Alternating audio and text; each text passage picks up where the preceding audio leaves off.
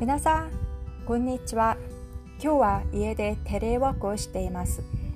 家で仕事をすれば余裕があるので、音楽を聴きながら仕事ができます。これはテレワークのいいところですね。今日はアイスコーヒーを飲みながら好きな音楽の一つのプラスティックラブを聴きました。80年代の音楽なんですけど、私はこの曲が大好きです。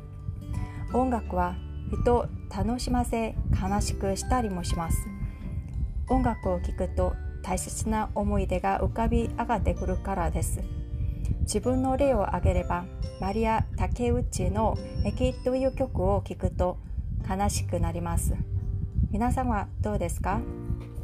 夏にぴったりなタチューユロ山下のスパークルを聴いてみてください。今日のポッドキャストはここまで。